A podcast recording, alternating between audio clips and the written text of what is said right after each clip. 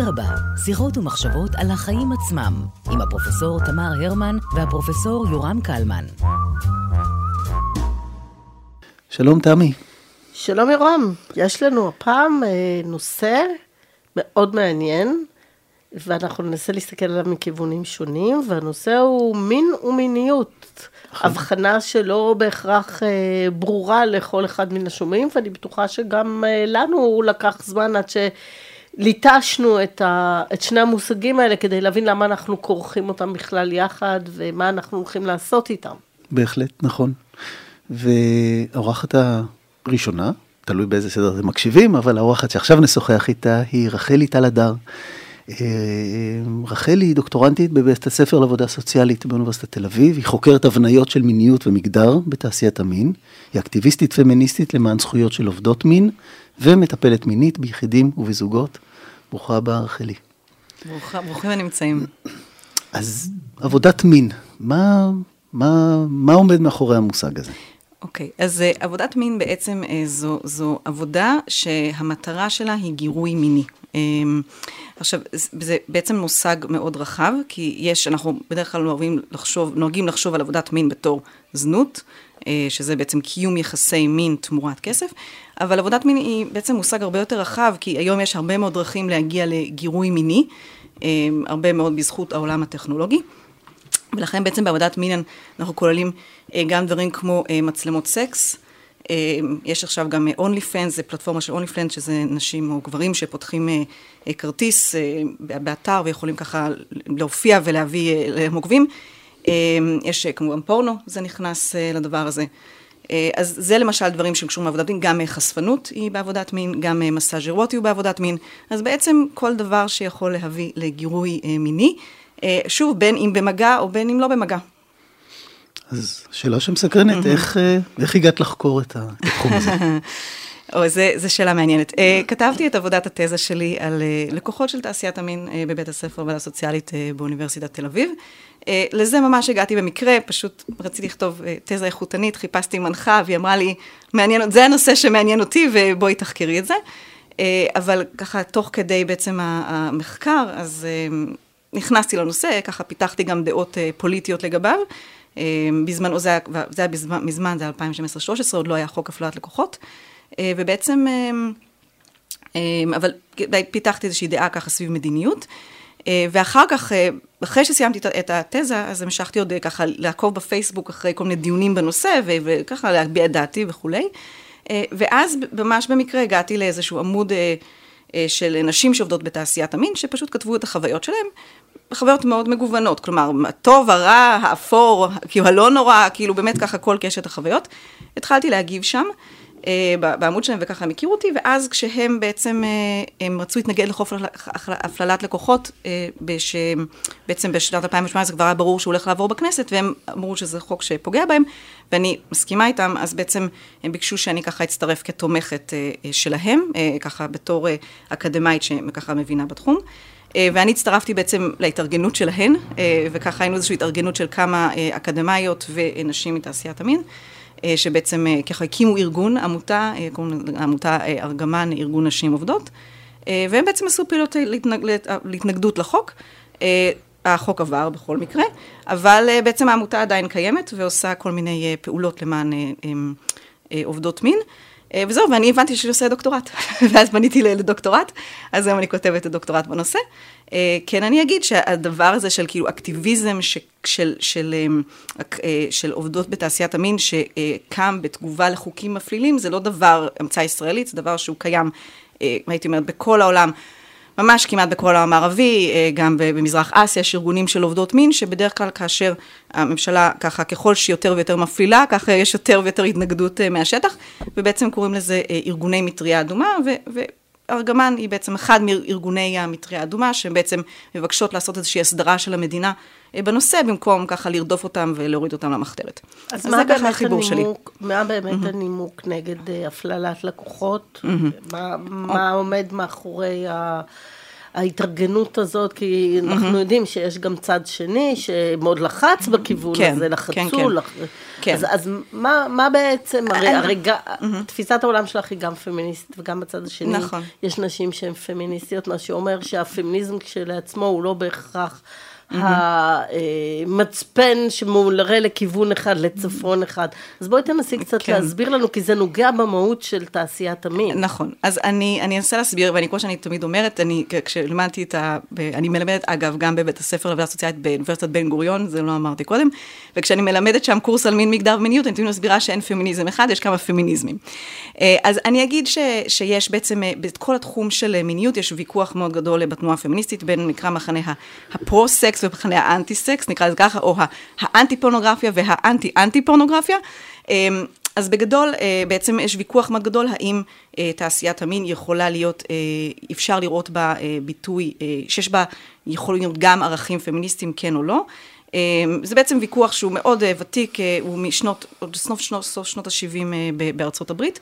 אה, כשהיה ככה אה, מחנה של צד אחד שאמר, לא, אנחנו מתנגדים לתעשיית המין, לזנות, לפורנוגרפיה וכולי, וצריך להיאבק בזה, כי זה פיתוי של שליטה פטריארכלית, והיה את, ה, את המחנה השני שאמר, בעצם הבעיה בתעשיית המין אה, היא לא העבודה כשלעצמה, אלא התנאים של העבודה, כלומר העובדה שלנשים או וגברים, כל מי שעובד שם, מגדרים נוספים, אין, אה, אין זכויות, אה, ו- והסטיגמה בעצם, כלומר אם אנחנו בעצם נסתכל על זה מנקודת מבט שהיא יותר פוזיטיביסט, פוזיטיבית, לא פוזיטיבית, פוזיטיבית, אה, וגם נפחית סטיגמה וגם נפעל לזכויות, אז בעצם ככה אנחנו נקל על, על האוכלוסייה, ואנחנו בעצם נשבור הרבה, אנחנו, הרבה מקשר השתיקה, ככה סביב העבודה הזאת, וככה הס- הס- הסיבה שאנשים מודרות, אז אנחנו נוכל יותר לעזור להם.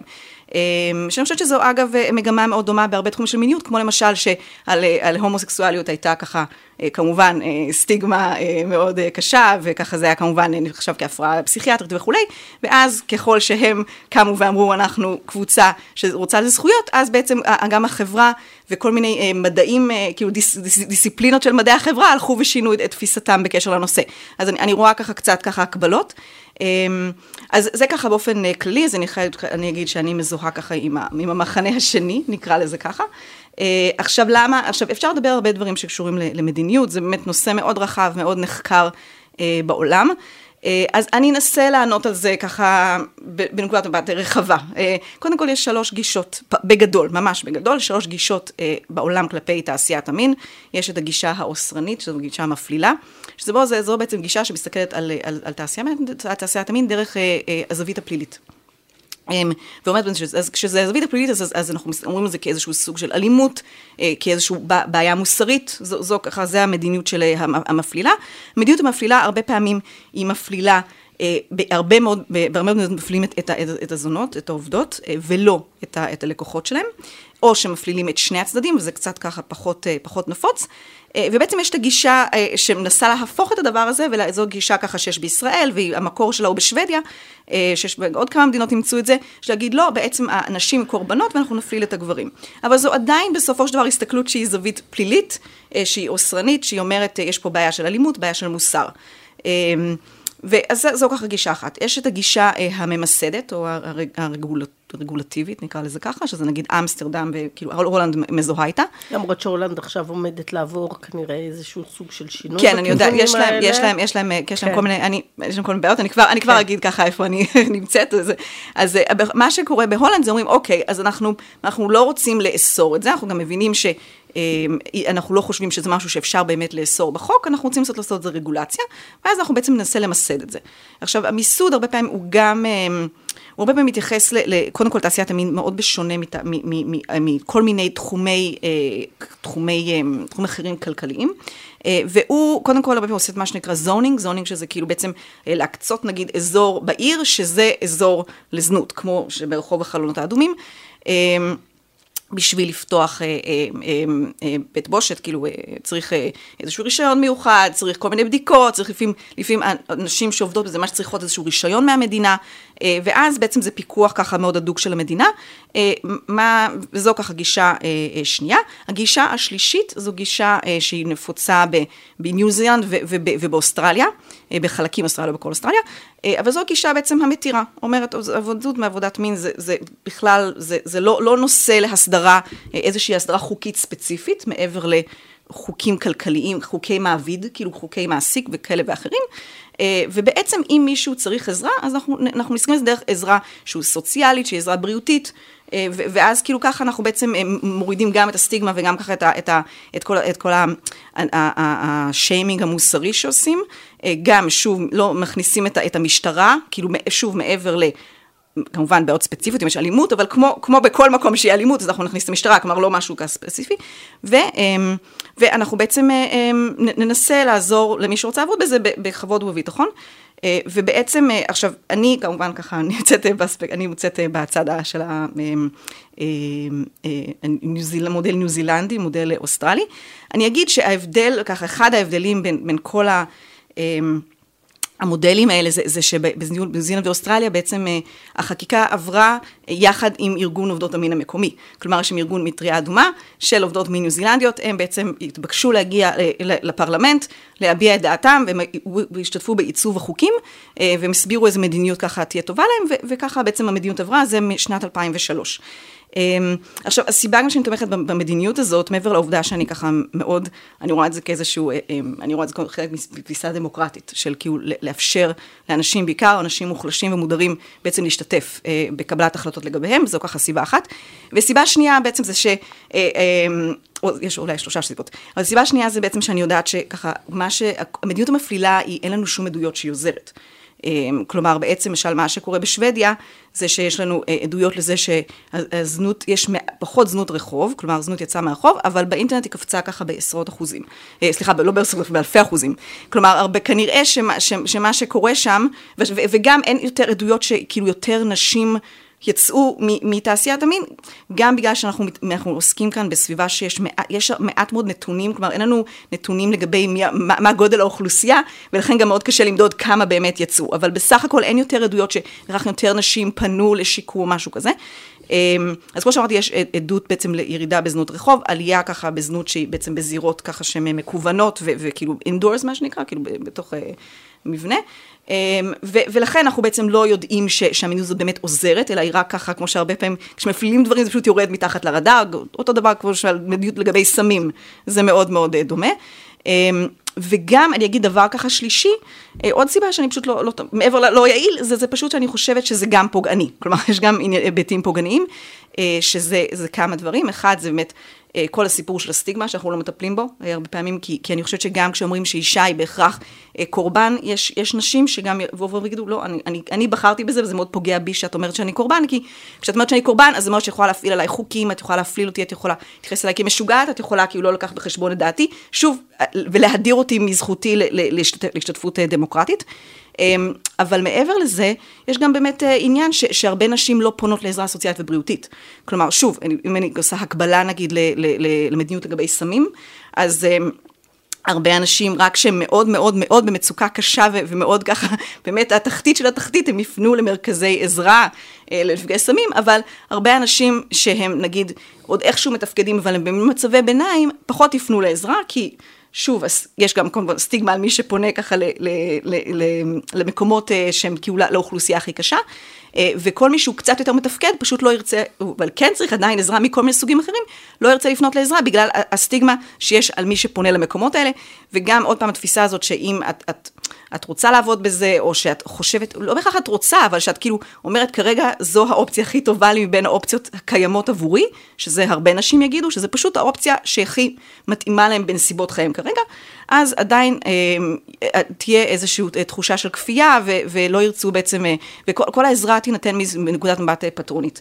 אה, ולכן אני חושבת שבעצם אה, כדי לפתור את כל הבעיות האלה, אה, שזה ככה באמת קצה המזלג, אבל, אבל באמת אנחנו צריכים ככה לעבור לאיזושהי מדיניות, ששוב, כמו שאמרתי, ככה בכלל לגבי מה שאני רואה בתנועות מיניות אחרות בעולם, של להכיר בזכותם של אנשים לגופם, בזכותם של אנשים להגדיר את עצמם, ו... ו כמובן שאם יש מישהו שזקוק לעזרה, אז בוודאי שהחברה מחויבת לעזור ולהוציא, אבל אם יש אנשים שמכל מיני סיבות לא רוצים את העזרה כרגע, או אומרים שהעזרה שהם מגישים הם לא מתאימה להם והם צריכים עזרה מסוג אחר, אז, אז לתת להם את זה, ו, וכן לכבד גם שוב, את כמו שאמרתי, את זכותם מבחינתי על גופם ו, ו, וכולי. אני חושב שיעזור להבין את הפרספקטיבה שלך, אם, אם נדבר טיפה על התפיסות השגויות שעוסקות כן. בעבודת מין, ו, ויש לי גם שאלה, את כל הזמן מדברת על, על, על נשים, אה, תעשיית המין זה לא רק זהו, אה, נכון. מי שנולדו כנשים. אה, לא, לא, גם- לא, גם, נכון, וגם גברים סיסג'נדרים. אני, אני אגיד, זו שאלה ככה טובה, אז, אז אני אגיד כמה דברים. קודם כל, באמת, יש, יש עדויות לזה שיש גם מגדרים אחרים שעוסקים בתעשיית המין, אה, גם אוכלוסייה טרנסג'נדרית, גם גברים הטרוסקסואלים, כלומר, אה, אולי פחות בזנות ממש, כלומר, יחסי מין תמורת כסף, אבל כן בהיבטים אחרים, של נגיד של מצלמות סקס, אה, של, של חשפנות, פורנו כמובן, כלומר, גם גברים עוסקים ועוסקים עוסקים בזה, כמו שאמרתי, גם אה, מגדרים אחרים, אה, לכן בעצם אין כאן, ממש אין כאן מקשה אחת. אה, הסיבה שאנחנו מדברים על נשים, אה, אחת, באמת שיש להם, כנראה יש להם רוב, אה, אה, אה, אה, רוב גדול, כאילו, של, זו סיבה אחת, והסיבה היותר עמוקה לזה, זה בעצם שיש, שזה חלק מהסטיגמה על אה, מיניות נשית, אה, שבעצם אה, אה, תפיסות אה, על מיניות נשית, שבעצם אה, רוצות לכנס את המיניות, כלומר, אם את אישה, אה, אה, אה, שעושה, מקיימת יחסי מין מחוץ לנישואים ומחוץ לאיזשהו מבנה אה, מונוגמי ו- ו- והטרוסקסואלי, אז אנחנו, אה, אנחנו צריכים בעצם אה, להציל אותך. אה, אז, אז הרבה מה, מה, מהשיח, כמו שאמרתי, שיש שיח פלילי ושהולך יחד עם שיח מוסרי, הרבה נובע מהמקומות האלה, של בעצם, אה, אה, אה, אם את, אה, כאילו, אנחנו רוצים, יש, זה הולך עוד אחורה, ככה, בטח הולך אחורה עוד בימי התנ"ך, אבל אפילו במאה ה-19, ככה, בתחילת התנועה הפמיניסטית, הרבה מהתנועה הפמיניסטית, אה, העיסוק שלה היה בלהוציא נשים אה, מהזנות, ואיך אנחנו נוציא אותם מהזנות, אנחנו נוציא אותם מהזנות על ידי נישואים. אה, זה, זה היה חלק ככה, זה ממש הייתה התפיסה אז. אבל אני חושבת שאפשר לראות יס, עדיין אה, ביסודות התפיסות האלה היום, שכלומר, אם את, אה, את מקיימת יחסי מין עם הרבה גברים, יש, יש, יש איזושהי בעיה איתך, אה, ולכן מכאן גם חלק מהסטיגמה, והחברה באופן כללי רוצה כאילו לפקח על מיניות נשית, וזה בא לידי ביטוי בהמון המון דרכים. בין השאר, חלק מהסיפור זה הסטיגמה של המדון הזונה, שהמטרה היא בעצם, ש, שכדי ש, שהאישה לא תרצה להיות זונה, אנחנו, אנחנו אה, נשפיל אותה ו, ונבייש אותה, ואז אנחנו נרצה שתהיה המדונה, אבל המדונה, שוב, כמו שאני כפמיניסטית רואה את זה, זה גם אה, חלק מאיזושהי תפיסה פטריארכלית, שבעצם רוצה לשלוט על מיניות אה, נשית, כי כמובן אין את אותה סטיגמה על גברים שהולכים ומקיימים יחסי מין עם הרבה נשים, אה, והסטיגמה היא רק בכיוון אחד. אז אה, ככה, זה ממש כללית למה בעצם אנחנו מתעסקים בעצם אה, רק, כאילו בעיקר הדיבור על נשים, זה ככה, כמו שאמרתי, סטיגמה ו- וגם כאילו איזשהו ריבוי ככה מבחינת המספרית. אה, הייתה, הייתה איזו עוד שאלה? לגבי תפיסות שגויות בכלל. אה, על- אז זהו, אז, אז אני, אני רוצה, אני, אני, אני רוצה, אני חושבת שאני לא רוצה להגיד תפיסות שגויות, אני רוצה ככה להרחיב את הפריזמה. אמ, בעצם, אה, קודם כמו שאמרתי קודם, יש לנו בעצם אה, אה, מחסור בנתונים. כלומר, אין, לנו, אין לנו מושג כמעט, אה, יש מעט מאוד נתונים בעולם לגבי גודל האוכלוסייה, שזה משהו שהוא מאוד מוכר במחקר אה, על, על אוכלוסיות. אה, ש, שיש עליהם סטיגמה ושקשה להגיע אליהם, אה, שוב, או, או שמתעסקות בהיבטים פליליים, ולכן אנחנו ככה עם איזשהו מחסור לגבי נתונים בגודל האוכלוסייה. אה, כן אני אגיד ש, שבישראל אה, עשו סקר בשנת 2016, סקר לאומי של אה, משרד הרווחה והמשרד לביטחון פנים, שהוא מצוי באינטרנט, אפשר ממש להקליט בגוגל ולמצוא אותו, וששם בעצם, בעצם המדינה כן רצה לנסות להעריך, להבין ככה מה, מה יש כאילו בכל זאת, והסקר הלאומי מדבר על 12 אלף נשים, נשים בעיקר, וגם גם גברים וטרנסג'נדרים ככה בשוליים יותר. אה, עכשיו בעצם, אה, למה אני ככה אומרת את זה? אז, אז אני, אני רוצה להתייחס, כדי, לדבר על תפיסות שגויות, לדאטה הזה, ככה זו, זו הבנצ'מארק שלי, ושוב, אני גם, זה מגובה ב, בנתונים גם מהעולם, אה, במה שיש לנו, אבל אני אדבר על, על הדבר הזה. אז קודם כל, יש איזושהי תפיסה אה, אה, מאוד נפוצה, שנשים בזנות הן אה, נרקומניות, עברייניות, אה, נפגעות נפש, כלומר, ושכל הדבר הזה ככה, הוא הולך יחד באיזה מין אה, חבילה אחת. אה, על מה שאנחנו רואים מהסקר זה קצת יותר מורכב. קודם כל שרק אה, 7% מהסקר אה, של, של נשים עובדו ברחוב, אוקיי? כלומר, אנחנו מדברים על רק 7% מהרחוב, שזה בדרך כלל אוכלוסייה, אוכלוסיית הקצה, מה שנקרא, אוכלוסייה הכי קשה, אה, ו-93% זה עובדות אה, בתוך, אה, בתוך, בתוך מבנה, אה, שזו אוכלוסייה, שוב, שיש כל מיני בעיות, אבל בעיות קצת מסוג אחר. אה, וגם אני אגיד ש-11 אחוז אה, עובדות, אה, אה, מה- מהנשים היו מוכרות אה, למדינה.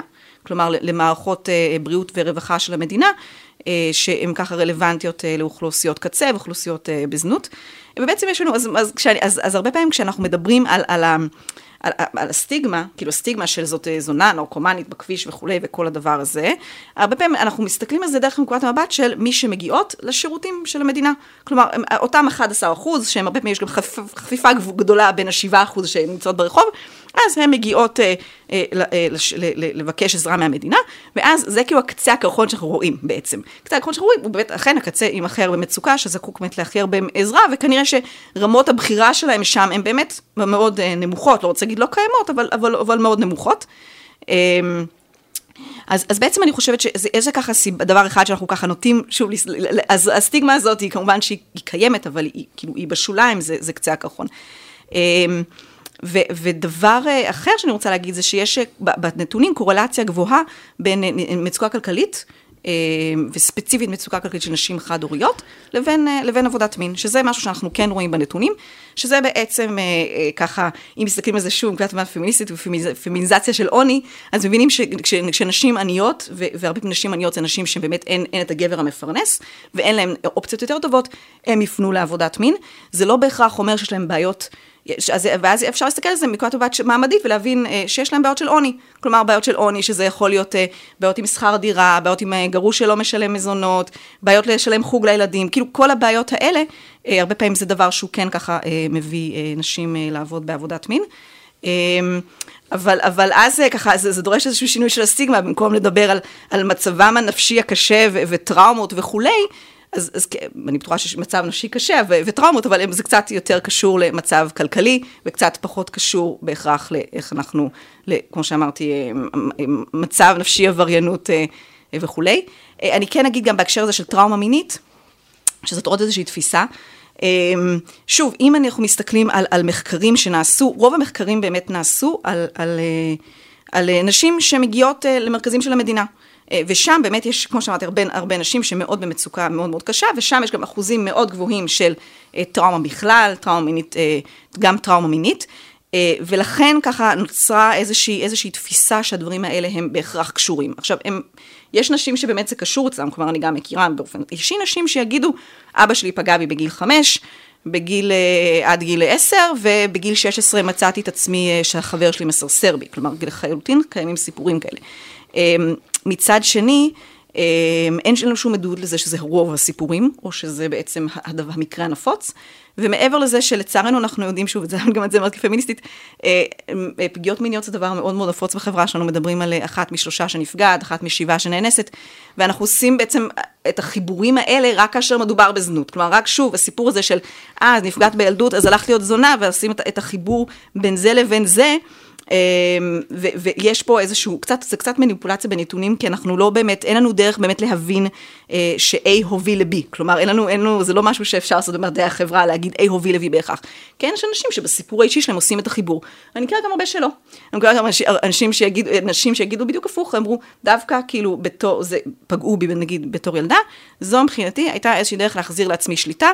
אמ, ודווקא נגיד בתוך הרבה יותר, בתוך מערכות יחסים, הרגשתי שאני הולכת לאיבוד, הרגשתי שלא מכבדים את הגבולות שלי, ודווקא משהו, ב, ב, כשעבדתי בזה יכולתי לבחור את הלקוחות שלי, להצ, להגיד איזה מחיר אני רוצה וכולי, וזה יותר עזר לי דווקא להתנהל עם גבולות. גם סיפורים כאלה יש. ולכן אני חושבת שבאמת אנחנו, אנחנו צריכים קצת להסתכל בצורה יותר מורכבת על החיבור בין טראומה מינית לבין, אה, לבין זנות. מה באמת מערכות היחסים בין אה, שתי, שתי תפיסות העולם בנושא הזה? האם יש ביניכן בין אלה שהם אה, אנטי זנות לבין אלה שהם אנטי אנטי וכדומה, זאת אומרת, האם יש שיח אה, בין שתי התפיסות האלה? כי ממה שאני מכירה יש אה, הרבה דם רע. תהום פעורה. כן, כן, תהום פעורה, כן, אין ספק.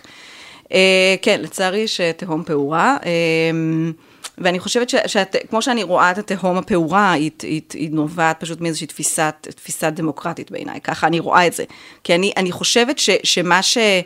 אמ, כלומר, יש, הצד השני של הוויכוח, כלומר, הוא, הוא, כמו שאני, לא רק אני נוהגת להגיד, שוב, אני אומרת אני, אבל גם זאת עמדה של אה, נשים שאני מכירה שעובדות בזה ו- וכולי, אומרות, הם כאילו, הצד השני כאילו בוחר, עושה cherry picking, בוחר כאילו כמה סיפורים נורא קשים, ואומר, זו זנות. ובשם זה נקדם, ועכשיו הרבה פעמים מה שקורה זה שמי שמקדמות את המדיניות הזאת אלה נשים שאני לא, לא מטילה ספק בכוונותיהן הטובות, אבל בסופו של דבר נשים שלא עבדו בתחום, הן נשים שבאות מבחוץ, באות כאיזשהו, אנחנו בואו נציל את הזונות, אה, לא עבדו בזה בחייהן, כלומר אנשים, קצת כמו שאמרתי במאה ה-19, כמו שהארגונים הפמיניסטיים אז רצו לבוא ולהושיע, אז הן באות קצת בנקודת מבט כזאת, אנחנו נבוא ונושיע, אה, ואנחנו עושות cherry picking, ואנחנו, ו- וזו זנות. ועכשיו, אני חושבת שהם...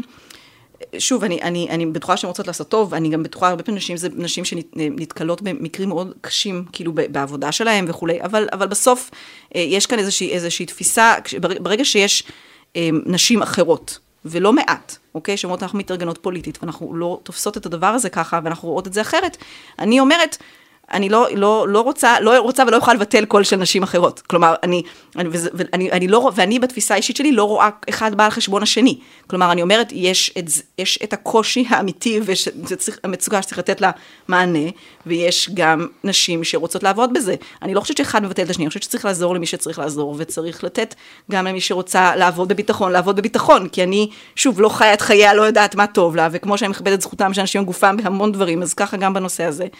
אה, וכן, יש המון, המון דם רע, ואני חושבת שזה זה, זה, זה חבל מאוד, אני חושבת שזה באמת נושא שכאפשר, אפשר להגיע, שוב, בתפיסה שלי זה באמת איזשהו, איזושהי הבנה של, של אחד לא מבטל את השני.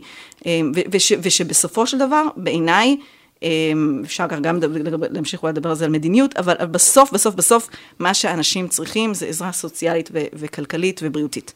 כלומר, בסוף, אם אני שולחת משטרה, גם לאותן נשים שהן הכי במצוקה, גם אני, ואני באמת רוצה לעזור להן, אבל אני שולחת להן משטרה שתבוא ותרדוף את הלקוחות שלהם, לא עזרתי להם בכלל.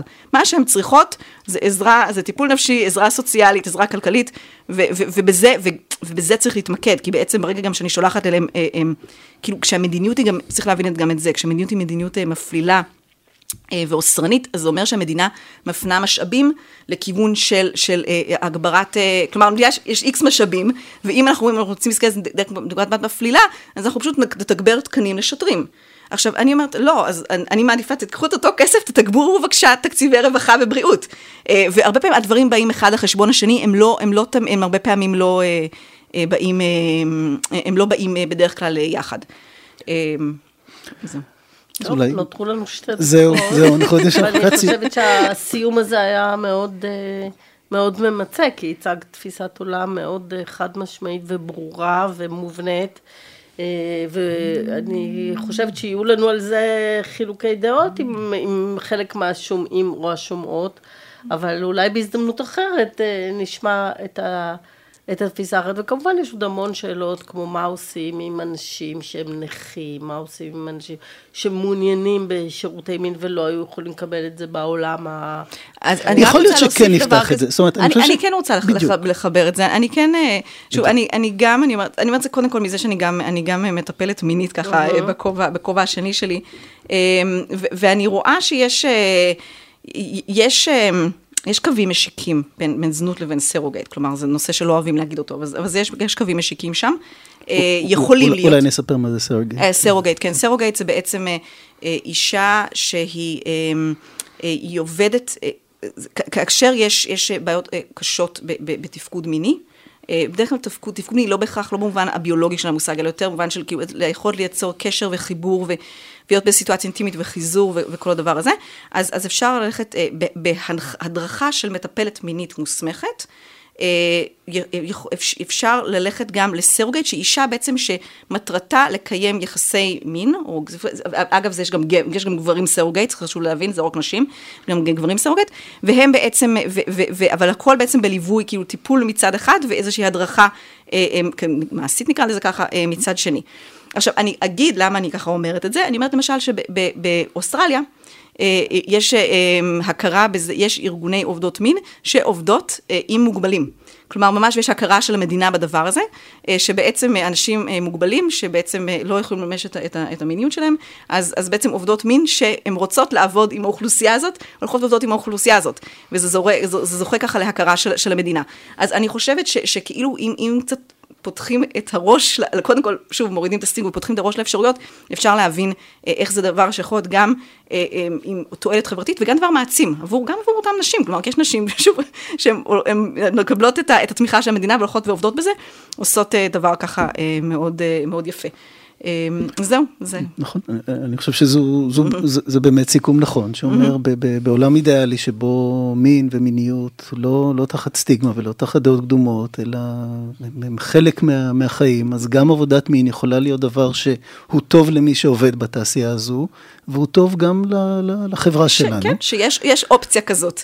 אה, ושוב, זה כמובן, אומר, זה, זה, זה כמובן אומר שצריך צריך איזשהו, אה, איזה, אבל צריך הרבה מאוד שינוי, אה, שינוי דעות, וכמובן הפחתת, הפחתת סטיגמה, ו, ו, ולתת כמובן גם אופציות, כמו שאמרתי, למי שלא רוצה להיות שם, שיהיו לה עוד אופציות ולעזור לה.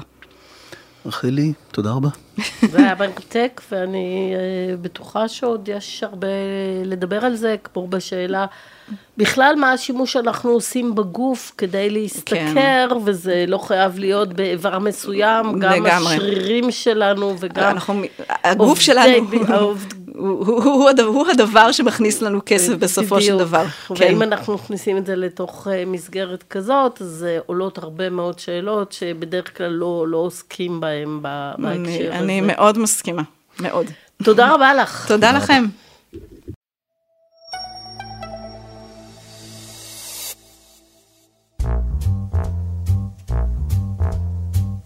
אדרבה, שיחות ומחשבות על החיים עצמם, עם הפרופסור תמר הרמן והפרופסור יורם קלמן.